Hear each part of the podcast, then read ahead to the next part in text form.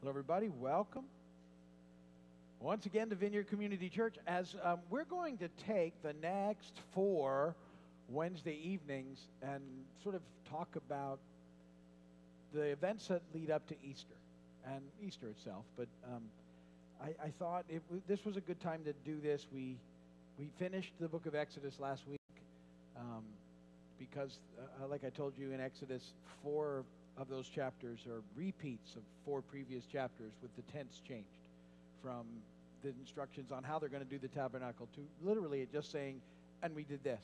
And then they repeat it back. So, um, so we were able to, to move through there. And rather than hop into Leviticus now, we'll do that after Easter. Uh, it's a chance to us to look at some of these ideas. And really, the, this time of year um, that we call Lent, most if you've been in church, you know it as the Lenten season. It's really just a Easter prep time. Um, uh, the, it started in the church, uh, you know, 40 days out. Um, and it's 40 days not counting Sunday. If, if, you ever wonder why the Lenten season's off a little, they don't count Sundays. And I don't know why. They didn't make the count, but they don't.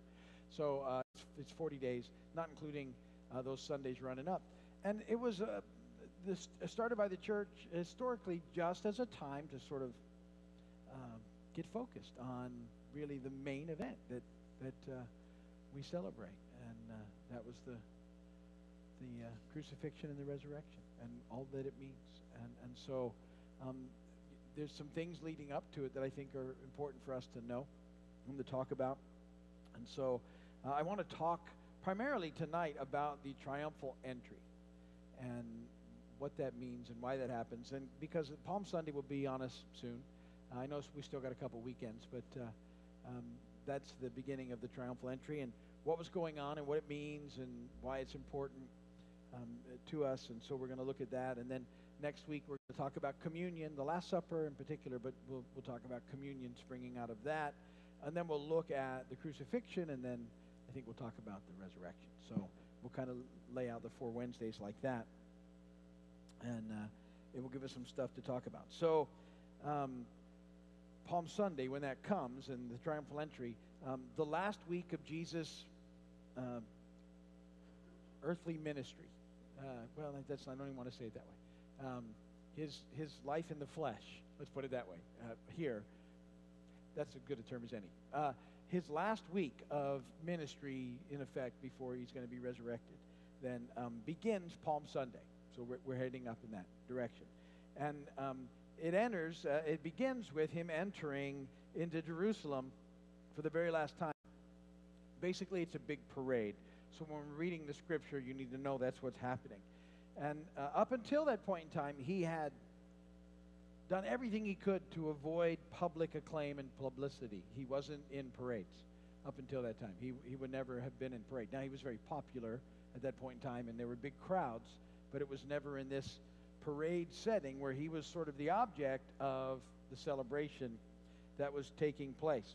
And uh, it was at the time of the Passover. That week was heading up. Um, the city was jammed with um, people from, uh, you know, Jewish people from all over who were required to come at this time of year uh, to Jerusalem. And he enters the, the city in a way that uh, it's going to be a major deal. Everybody's going to know what's going on. All attention be on his arrival. Uh, he's going to come in riding a donkey, which we'll see. And uh, donkeys were, were very noble beasts in that culture. And uh, generals and kings um, rode a horse when they went to war, but when they came in peace anywhere, they rode a donkey. So that's pretty cool. So uh, it was a definite statement. He was coming in peace. And uh, he, he wasn't the sort of political figure or the, the warrior figure at that point in time that Israel wanted to deal with Rome. Um, but he comes, his first time through, he's coming in peace. Uh, the cheers, however, that greet him were tremendous. His followers and uh, uh, people that had observed what he'd been doing throughout the course of his ministry were, were caught up in this uh, triumphal entry uh, to the degree where the established religious community rebuke them um, and say to Jesus, you need to get a handle on your, your people because of this level of celebration. But, uh, you know, you need to know that the, the whole group hasn't figured out yet. See, what they're sure is about to happen is that they're convinced that Jesus is the Messiah. They know that. They got that part right. They're convinced that he is about to put and restore Israel back to her former glory in the time of David. That they're convinced that that's all they understand from their reading of Scripture is that when Messiah comes, he's going to he's going to make this restoration of Israel and they're convinced that Jesus is their guy.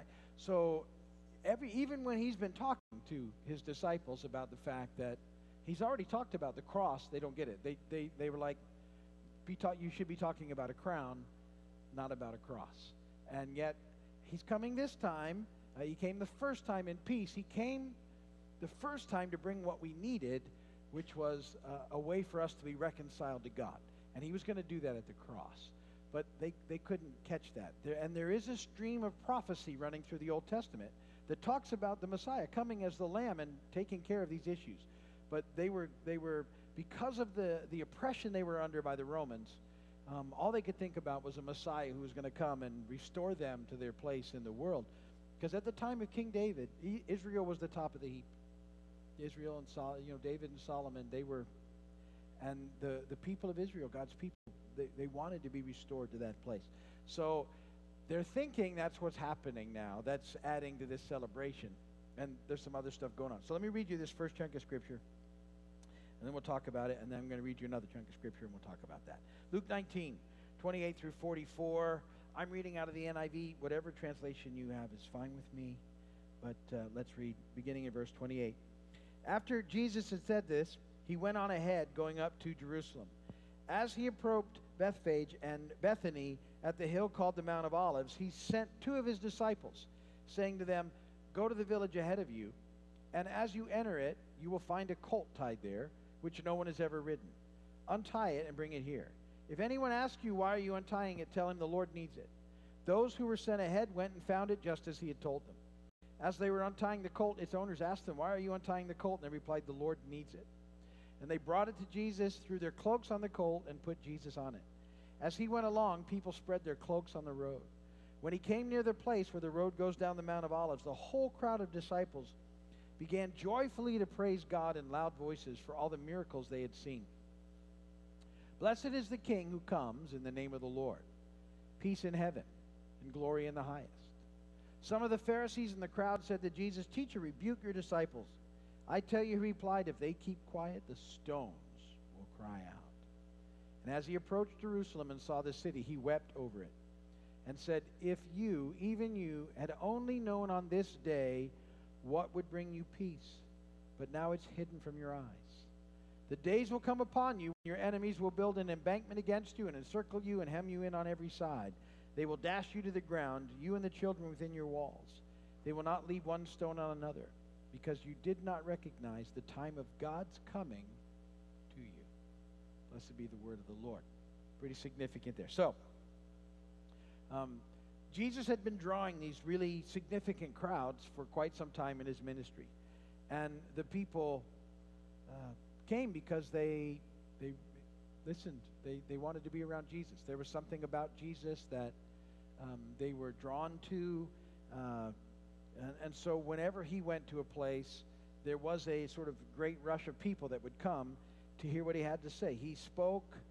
Um, the way he spoke was different than anybody had ever heard. He, he taught with an authority um, that, that spoke to them.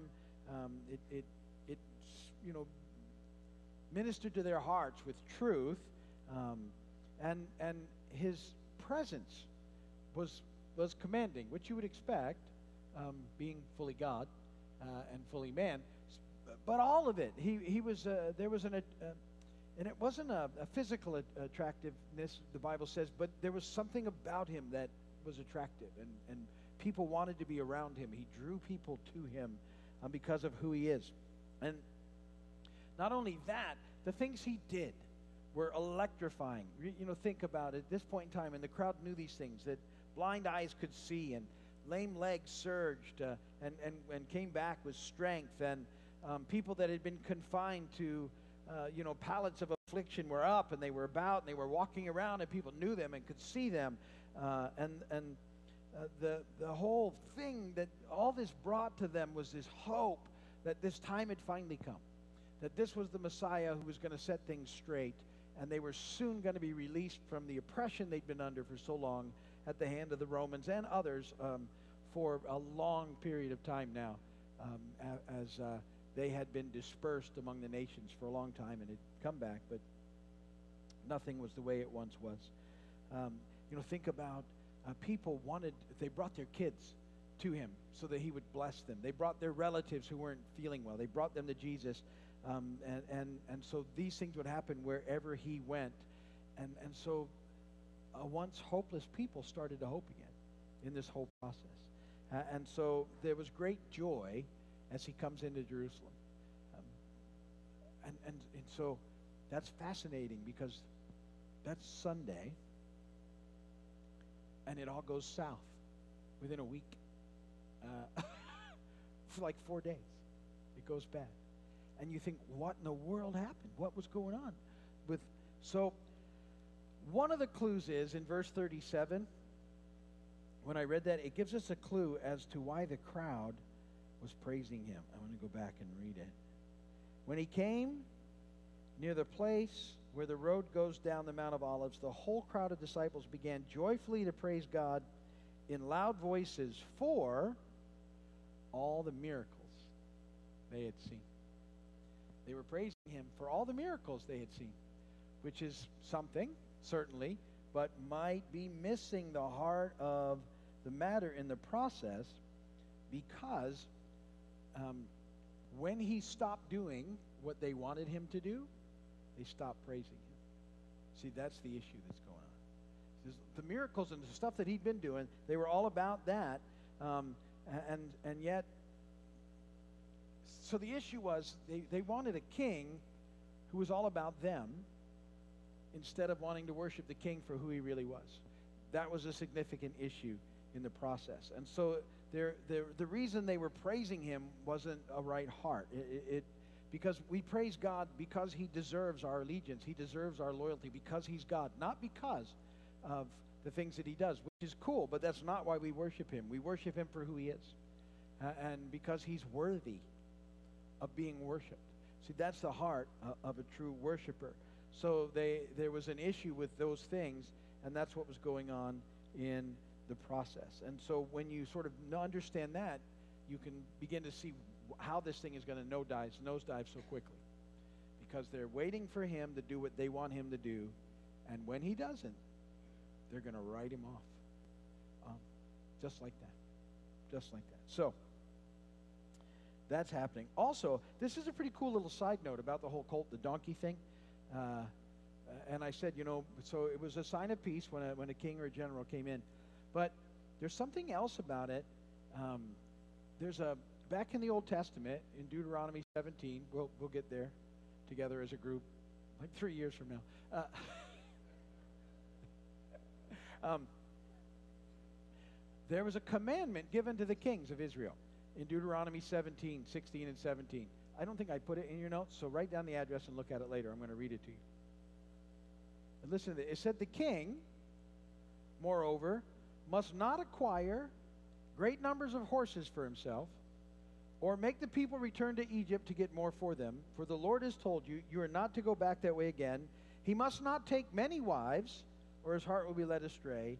And he must not accumulate large amounts of silver and gold. That was uh, an admonition for the kings of Israel. And do you know that all of the kings of Israel disobeyed that except for Jesus, the one true king? Didn't multiply horses to himself, had to borrow a donkey. Wasn't married. No, not many wives. And um, no money. He had, he was, but of all the kings of Israel, he was the only one. You read about all the kings, they all did exactly what they were told not to do. they all multiplied horses, they all multiplied wives, and they all multiplied money to the best of their ability. That's what they cared about, except for Jesus. And so Jesus was the one true king. Jesus is the king. Um, and, and, yet now these people are wanting him to restore them to their place of former glory. What they want is a king that does what they want him to do. Back in, in John 6 15, when we studied the New Testament, there's a point in time when, because of the miracles, it actually says the people were going to come and make him king uh, by force. So Jesus withdrew. And, and that's a shocking verse, as if people could, by fo- you know, could force God to do anything, God Himself. But, but see, that was a reality. Because he was doing these miracles, they wanted to force him to be king, but he already was king. It didn't matter what they did or didn't do. It, it, he was the king. He is the true king of Israel. And, and so they, they want a king who's going to do what they want, but the king, the true king, comes to do what they need, not what they want. And that's when things go. Because that's not what they think. See, they, they, what they think they want, what they do want is to be politically restored. But they need to be reconnected to God because they lost it. There was no way. And so Jesus comes the first time to do what they need. But they reject him for it by and large. You think about the irony of that. Um, he comes to his people bringing exactly what they need. And almost all of them reject him in the process. And, and so um, the, the big part about what you see here is, is that uh, his, the next thing that happens is betrayal. He's, he's betrayed. And, um, and so he enters the scene, big stuff going on, and then all of a sudden, this coalition, this bad coalition of, of the temple uh, hierarchy and the Roman government, and even betrayal within the band of disciples, is all going to get together and it's ultimately going to lead to um, the crucifixion of Jesus. It's all going to happen so that that's what takes place uh, in the process. So I want to read to you from Matthew 26, verses 31 through 50. I think that's in the notes. And again, I'm reading out of the NIV. And uh, this is happening now in this, this last few days. A lot of things happen. Matthew 26, 31. Jesus told them, This very night you will all fall away on account of me. For it is written, I will strike the shepherd, and the sheep of the flock will be scattered. But after I have risen, I will go ahead of you into Galilee. Peter replied, even if, I'll, uh, even if all fall away on account of you, I never will. So now, when I read that, don't you think the question might have been not about I'm going to stay with you? What do you mean when you're risen? but, but okay. Let's say that I don't think they're even because of their paradigm, that fancy word, because they're talking about they can't get that he's going to die. They, they're like, it's not going to happen. It's not, you're the Messiah. We know it. You're going to restore us politically. But Peter says, even if all fall away on account of you, I never will. I tell you the truth, Jesus answered, this very night before the rooster crows, you will disown me three times. But Peter declared, even if I have to die with you, I will never disown you. And all the other disciples said the same. Then Jesus went with the disciples to a place called Gethsemane, and he said to them, Sit here while I go over there and pray. And he took Peter and the two sons of Zebedee along with him, and he began to be sorrowful and troubled. And then he said to him to them, My soul is overwhelmed with sorrow to the point of death. Stay here and keep watch with me. Going a little farther, he fell with his face to the ground and prayed, My father, if it's possible, may this cup be taken from me. Yet not as I will, but as you will. And then he returned to his disciples, found them sleeping. Now, so he, he went with his whole group to the garden. He left a chunk of them in one spot. And he took Peter, John, and James, who were his closest friends, his favorites. And uh, he brought them closer to him and said, Listen, guys, I, I need you to pray with me. Will you, will you just pray with me? And they had just said, We'll follow you anywhere. Nobody, everybody else may leave. We will never leave you. We're with you. We're your guys. Jesus prays for like an hour, and these guys all pass out. So you, you get the tra- trauma. Now, part of me thinks that these guys all sense something is not right, but they can't figure it out. And it, it, they're overwhelmed too. And so it's their reaction. Have you ever been so overwhelmed that all you, all you want to do is go to sleep? I don't know if you've ever because you, you figure you'll wake up and things will feel better. They're, they're so overwhelmed that this has happened. Let me keep reading. Uh, he returned and found them sleeping. Could you men not keep watch with me for one hour? He asked, and he asked Peter because Peter was the loudest one. Right? He was the one that was, I'll be there. Okay. Watch and pray so you're not falling to death. The spirit is willing, but the body is weak. He went away a second time and prayed, My Father, if it's not possible for this cup to be taken away unless I drink it, may your will be done. When he came back, he found, again, he found them sleeping. Their eyes were heavy. So he left them and went away once more and prayed the third time, saying the same thing. Then he returned to the disciples and said to them, Are you still sleeping and resting? Look, the hour is near. And the Son of Man is betrayed into the hands of sinners. Rise, let us go. Here comes my betrayer. And while he was still speaking, Judas, one of the twelve, arrived. With him was a large crowd armed with swords and clubs, sent from the chief priests and the elders of the people. Now the betrayer had arranged a signal with them The one I kiss is the man, arrest him. Going at once to Jesus, uh, Ju- Jesus, Judas said, Greetings, Rabbi, and kissed him. And Jesus replied, Friend, do what you came for. Then the men stepped forward, seized Jesus, and arrested him. So here you've got um, the inner circle, basically Peter, John, and James. They, they know something's not right. They promise that they'll watch, you know, with him for an hour, but they can't keep their promise. And so, in effect, Jesus is sweating blood in Gethsemane, and his friends are taking a nap. That's what they're up to. And, and again, you know, you think about, so I- want you to think about the, the, the ultimate betrayal that Jesus was feeling from his friends. And, and, and Jesus is, you know, he forgives it, but so they all take off. They all leave him. These guys that said they never would. And, uh, you know, maybe to some small defense of Peter, it looks like he might have stepped up with a sword and taken a swing at one of the guys and popped off an ear.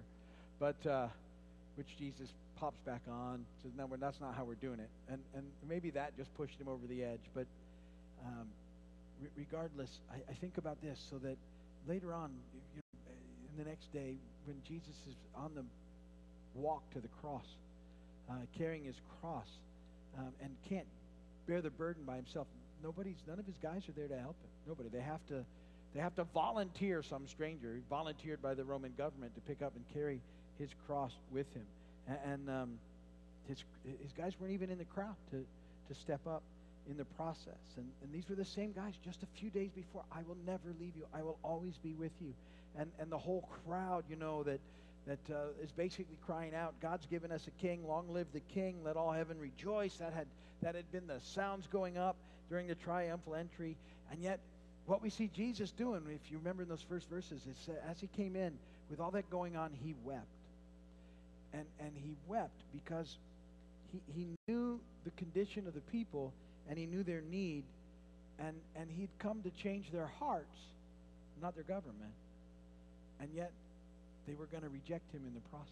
And he, and he wept for them. There's, there's two times in the New Testament we see him weep. One is uh, uh, with Lazarus when uh, he, he learns of Lazarus' death and he weeps. And the second, he, he weeps over Jerusalem because I, I think he, he sees the, the lost opportunity there. You know, he'd explained his mission over and over again, but they would just not receive the message because they refused to come off their sort of established thinking of they wanted to be restored politically. And even his closest guys couldn't get it, even though he had specifically told them it was going to happen. They were like, remember, still arguing there at the end, at the Last Supper, arguing about who was going to get the best spots and the seats and the who was the greatest and all these conversations they had. And, and Jesus was like, he washed their feet and said, it's about serving. And, and they didn't get to it. And they, so they were jockeying for power and one would deny him and one would betray him and all of them would flee the city and take off running and, and uh, I, I think jesus knew all those things coming in the rejection he was going to not only from the people but from judas and i, I you know um, he picked judas to be a part of the group and peter all of the rest running i just think that he knew all these things and yet he persisted in going to jerusalem it was time and, and he went with the, this message that he had that, that uh, whoever reaches out to him, um, he, he loves. And, and uh, he, he didn't want people to reject him, but he knew that that was about to take place, and they were missing this amazing opportunity of what was happening. But, but through it all, um, Jesus was willing to go to the cross. And, and uh, you know, he prayed through it because he was taking on the weight of it all in the whole process. But he went willingly. And, and if he had not wanted to go, he could have changed the dynamic. He'd been walking away from these guys who'd been trying to kill him for a year.